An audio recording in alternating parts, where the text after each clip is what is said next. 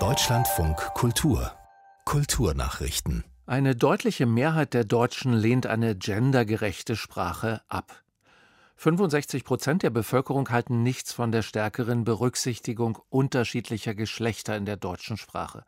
Das ergab eine Befragung von Infratest DIMAP für die Zeitung Welt am Sonntag. Im vergangenen Jahr war die Ablehnung geringer, sie lag bei 56 Prozent. Frauen bewerten die gendergerechte Sprache insgesamt positiver als Männer. Ein Verbot der gendergerechten Sprache in öffentlichen Einrichtungen wurde von einer knappen Mehrheit der Befragten abgelehnt. Heute vor 40 Jahren hat Marianne Pitzen zusammen mit einer Gruppe von interdisziplinär arbeitenden Frauen in Bonn das weltweit erste Frauenmuseum gegründet. Seitdem haben die Räume eines ehemaligen Kaufhauses in der Bonner Nordstadt einiges gesehen. Mehr als 3000 Künstlerinnen waren auf ebenso vielen Quadratmetern an Projekten und Ausstellungen beteiligt. Die erste Schau ab dem 23. Mai 1981 hieß Wo Außenseiterinnen wohnen und thematisierte nicht nur die Künstlerinnen selbst. Um Frauen generell ging es, um Obdachlose, um alle Gruppen der Gesellschaft, die Ausgrenzung erfahren.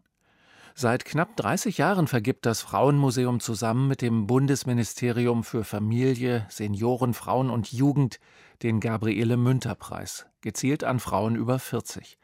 Diesen Künstlerinnen helfen zu können, war wichtig, sagte Marianne Pitzen im Deutschlandfunk weil immer gesagt wurde, dass Künstlerinnen ab 40 überhaupt keine Chance mehr haben. Das war so das Wort der Galeristen.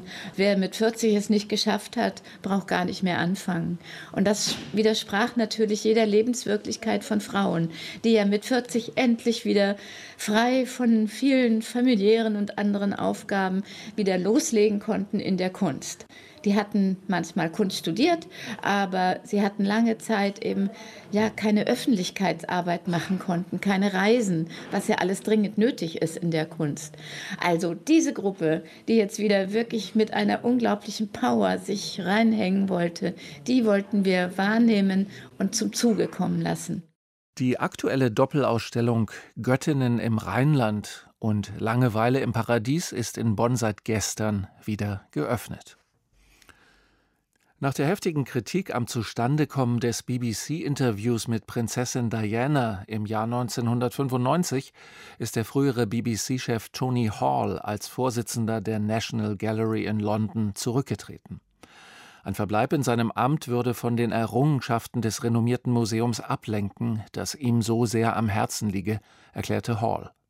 Ein unabhängiger Untersuchungsbericht war zuvor zu dem Ergebnis gekommen, dass der Journalist Martin Bashir sein berühmtes Interview mit Prinzessin Diana mit unlauteren Mitteln erschlichen hatte. Hall, der als damaliger Redaktionschef eine interne Untersuchung geleitet hatte, räumte ein, dass diese weit hinter dem zurückblieb, was erforderlich war. 2013 hatte Hall die Leitung der BBC übernommen, im vergangenen Juli trat er dann den Vorsitz der Nationalgalerie an.